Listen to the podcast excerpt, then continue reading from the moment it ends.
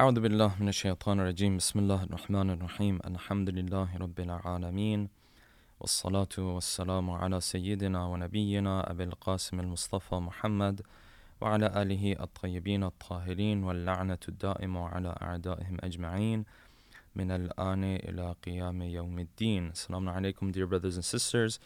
I hope you all are doing well and welcome to another episode of our Tafsir of Dua Kumail podcast. Uh, we were discussing in the previous episode how Ali ibn Abi Talib, in this dua, he was essentially comparing the difficulties of this world and the difficulties that are going to come towards somebody in the next world. And essentially the conclusion that he came to was that he would not be able to bear the difficulties that the hereafter is going to host for him, and that the punishments of the of the hereafter are so difficult that he posed this question to Allah subhanahu wa ta'ala of how Allah subhanahu wa ta'ala expects him to be able to go through these difficulties. Then, having said that, he started to show his vulnerability towards Allah subhanahu wa ta'ala, and he's towards Allah subhanahu wa ta'ala he started to complain to him, basically. And there were two main aspects that he was complaining about. There were two aspects that he was really Uh, taking to Allah subhanahu wa ta'ala and sharing with Allah subhanahu wa ta'ala. This is why in these lines he said, لِأَيِّ الْأُمُورِ إِلَيْكَ أَشْكُو وَلِمَا مِنْهَا أَضِجُّ وَأَبْكِي. He said, what, which of these two issues do I have to come to you and cry about and complain about, because both of them are too difficult. There's too many things for me to complain to you about when it comes to the punishment of the hereafter. There's so many issues, I don't know which one to choose. And here he mentions two of them.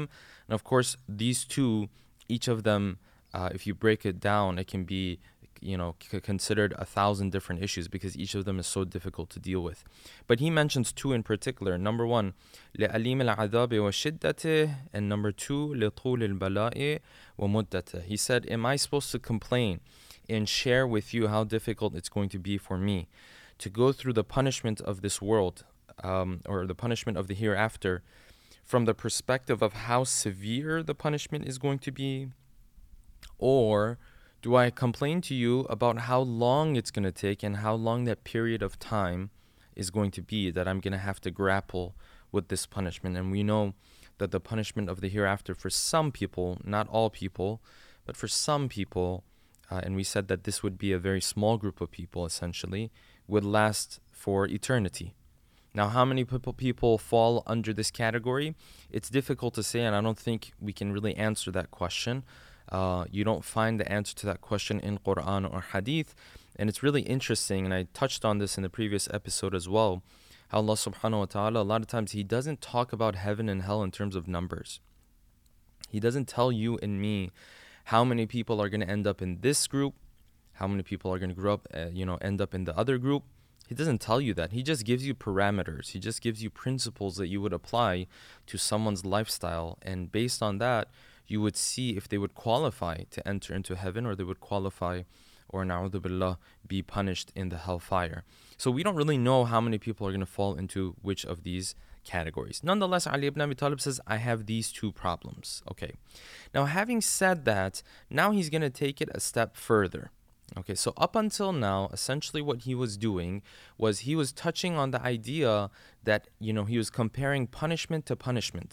He was comparing the punishment and the difficulties in this world with the punishment and the difficulties in the hereafter and in the next world. Now what he's going to do is he's going to, he's going to take it a step further. And he's going to say, you know what, forget about the punishment. That's one thing. But then the other thing is this other issue. And that's the other issue that he's going to bring up. So let's follow along with these lines. Here's what he says next. فَلْإِنْ سَيَّرْتَنِي لِلْعُقُوبَاتِ مَعَ أَعْدَائِكَ. If you make it such that I am going to have to go through those punishments with your enemies, right? If you put me through the punishments of the, you know, the punishments that your enemies are going to be put through. وَجَمَعْتَ بَيْنِي وَبَيْنَ أَهْلِ بَلَائِكَ. And you gather me with the people of your trial and tribulation, essentially, again, referring to the punishment. If you put me in that group and category, they're going to go through this punishment. وَفَرَّقْتَ بَيْنِي وَبَيْنَ أَحِبَّائِكَ وَأَوْلِيَائِكَ. And you separate me from those who, number one, either love you, or number two, or are close servants of yours. Ahibba and awliya are different, okay? Wali, the word wali can have multiple meanings. There's three main meanings that the wali, the word wali can possibly refer to. And essentially those three meanings is, number one, uh, someone who helps another person, someone who assists another person. That's the first meaning. The second meaning is someone who is a master uh, or, you know, someone who has authority over another person. That's the second meaning. The third meaning is someone who is a really close friend. It's just, it's not just a normal friend. And that's why when you have verses of the Quran that say, Ya ayyuhalladhina amanu la tattakhidul yahuda wan nasara awliya, we have then Surah Al-Ma'idah. These verses aren't saying that you can't have Christian and Jew for Jewish friends. That's not what the verses are saying. What they mean is awliya uh, in the sense of very close friends, such that essentially your lifestyle starts to become like the lifestyle of your friend. That's how close of a friendship you would have, at least based on the tafsir of some of our scholars. That's what the verse is referring to. Nonetheless, what we know for sure is that the word wali refers to a very close friend. So he's saying, if you take me out of this group and you separate uh, you know, me from the group of your ahibba, those who have some love for you, right? And awliya, and those who are no, they're close servants of yours, right? In some of the translations you see saints, but really what it's trying to refer to is like a servant of Allah subhanahu wa ta'ala who actually, uh, you know, acted upon the commands of Allah subhanahu wa ta'ala and actually stayed away from the things that God had forbidden for him. Okay, if I don't fall into either of these categories and you take these people one place and you take me to another place, well, here's the other issue. Outside of the punishment, let me tell you what the other issue is. فَحَبْنِي يَا إِلَهِي وَسَيِّدِي وَمَوْلَايَ وَرَبِّي. Okay, let's just suppose. Habni means let's just suppose. My Lord, my Master, صَبَرْتُ عَلَىٰ عَذَابِكَ. Let's just suppose that I would be able to take this punishment. فَكَيْفَ أَصْبِرُ عَلَىٰ فِرَاقِكَ. Why don't you tell me how I am going to be able to take the idea to take this, uh, you know, this situation where I am distanced from you and I'm not close to you.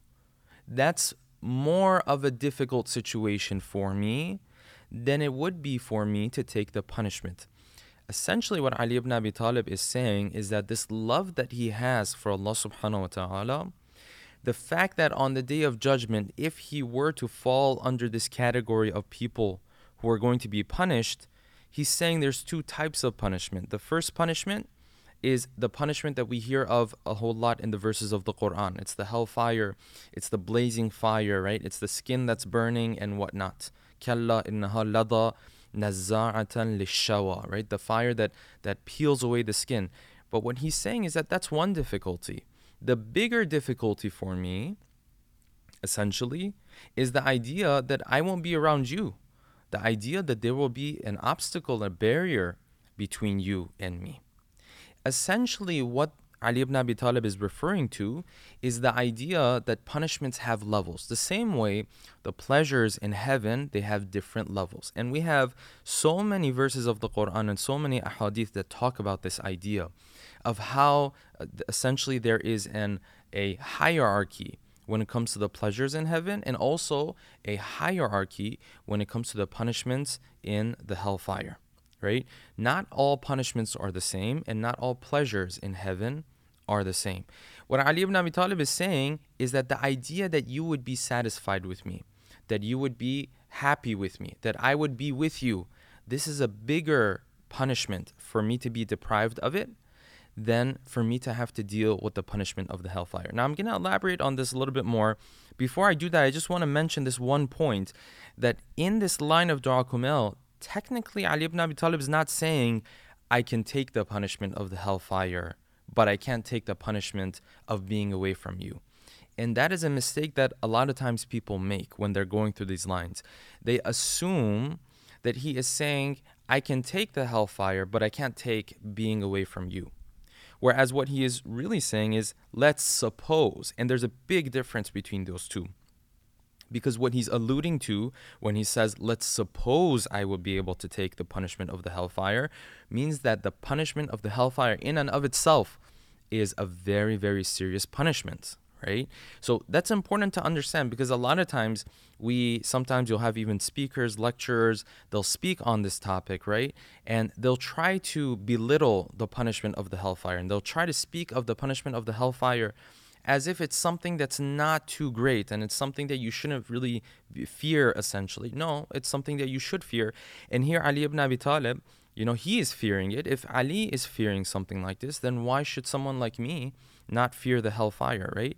And of course, I've I've mentioned this before in the in the podcast, and I'll mention it again, that this fear, it should never be the type of fear that, you know, paralyzes someone. It should never be the type of fear that stops someone from moving forward. If that's the type of fear that is being stricken in my heart, then my understanding of, you know, my relationship with God is wrong, right? Because the hellfire, again, is only a proper fear when I'm on the wrong path.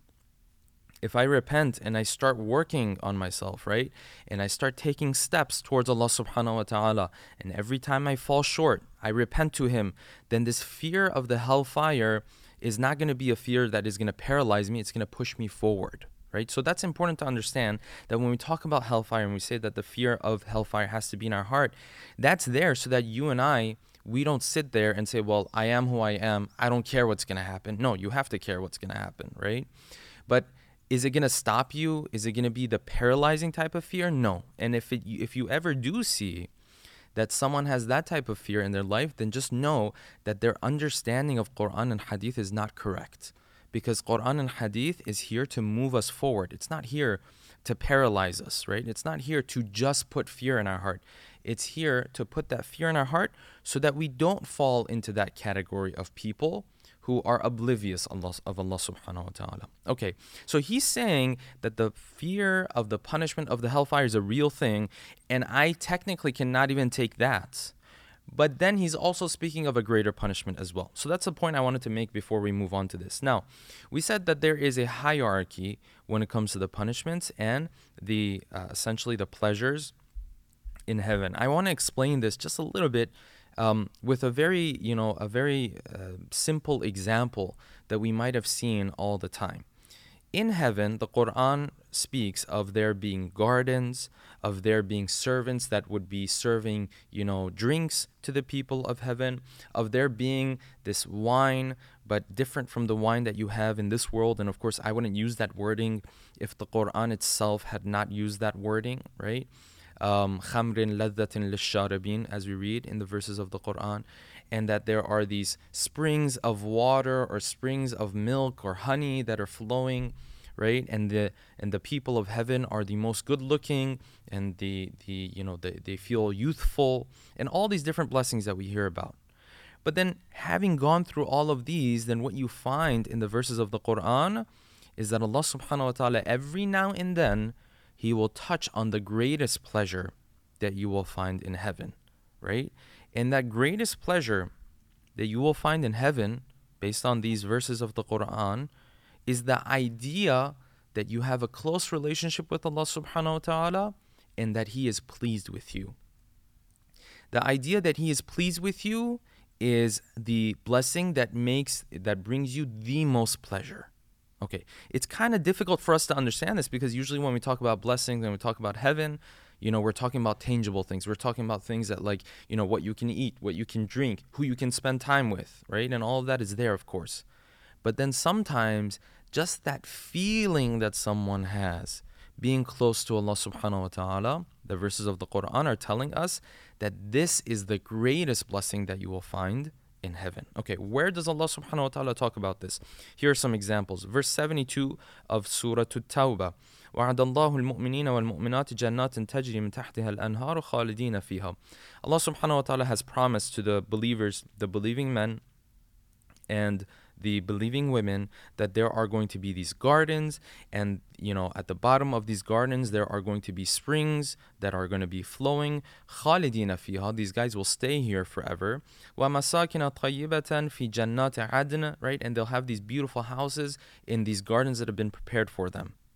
And then the verse ends like this: وَرِضْوَانٌ مِّنَ اللَّهِ أَكْبَرٌ. But the idea that Allah subhanahu wa ta'ala is pleased with them, the idea that Allah subhanahu wa ta'ala is satisfied with them, that is the greatest pleasure that they will have. That's the greatest feeling that they will have. And then the Quran says, ذَلِكَ هُوَ الْفَوْزُ الْعَظِيمُ. This is the great victory. Okay, again, in other verses of the Quran we read, إِنَّ الْمُتَّقِينَ فِي جَنَّاتٍ وَنَهَرٍ. The muttaqeen, while the people of hellfire, they are, you know, they're dealing with their punishment. The muttaqeen, on the other hand, those who are fearful, and of course when the Quran says muttaqeen, it doesn't mean that this person was perfect, right? No, it means that this person had shortcomings, but for the most part, he was fearful of Allah subhanahu wa ta'ala, and he would repent to Allah subhanahu wa ta'ala when he had a shortcoming. Then the verse says this, فِي مَقْعَدِ الصِّدْقٍ عِنْدَ مَلِيكٍ مُقْتَدِرٍ. These guys are in, you know, these gardens, but what makes it so special is that they are in the presence of this great king. And of course that, you know, the king in the verse is referring to Allah subhanahu wa ta'ala. Okay, so you find that every now and then Allah subhanahu wa ta'ala, when he talks about, you know, and maybe sometimes he will go, he will talk in a more elaborate fashion when it comes to the tangible blessings of, of heaven.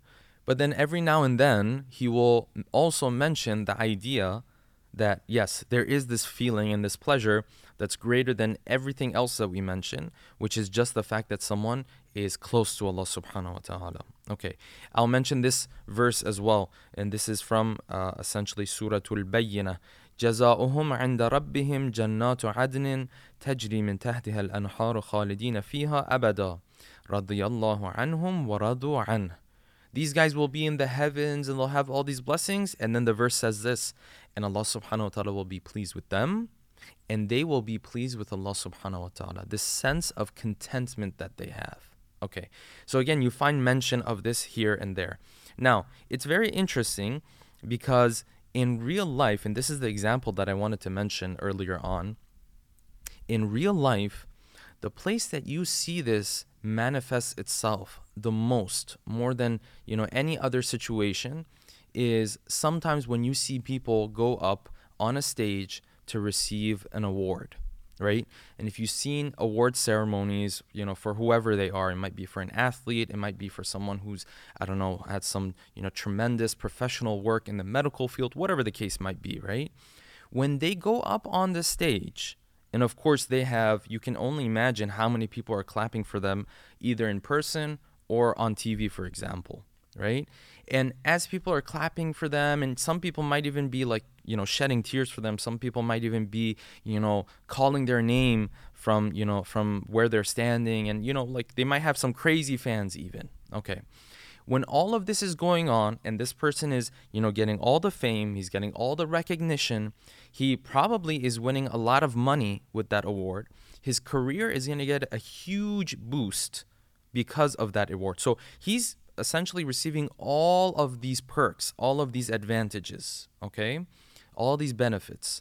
But even though he is receiving all of this, what you will find at the end of the day that really strikes the heart of this person more than anything else, and the feeling that is the most rewarding for this person ever, is when this person might look down at the people who are, you know, sitting, right? And he might see his mother, for example. He might see his father. And that mother or father would be smiling at him. You've seen sometimes when they're delivering their, you know, their uh, you know, recept- reception speeches, right? When they come across their mother and father, that's when a lot of times they actually start crying. What about all the other benefits and all the other blessings and all of the thousands of fans that are clapping for you and the money you're going to get and the, you know, the boost that your career is going to get? All of that is on one hand. On the other hand, just this sense of my mother and father being proud of me is such a strong sense. It is such a rewarding, you know, feeling for this individual that you will find that thousands of people will stand for this person, but he won't shed a tear.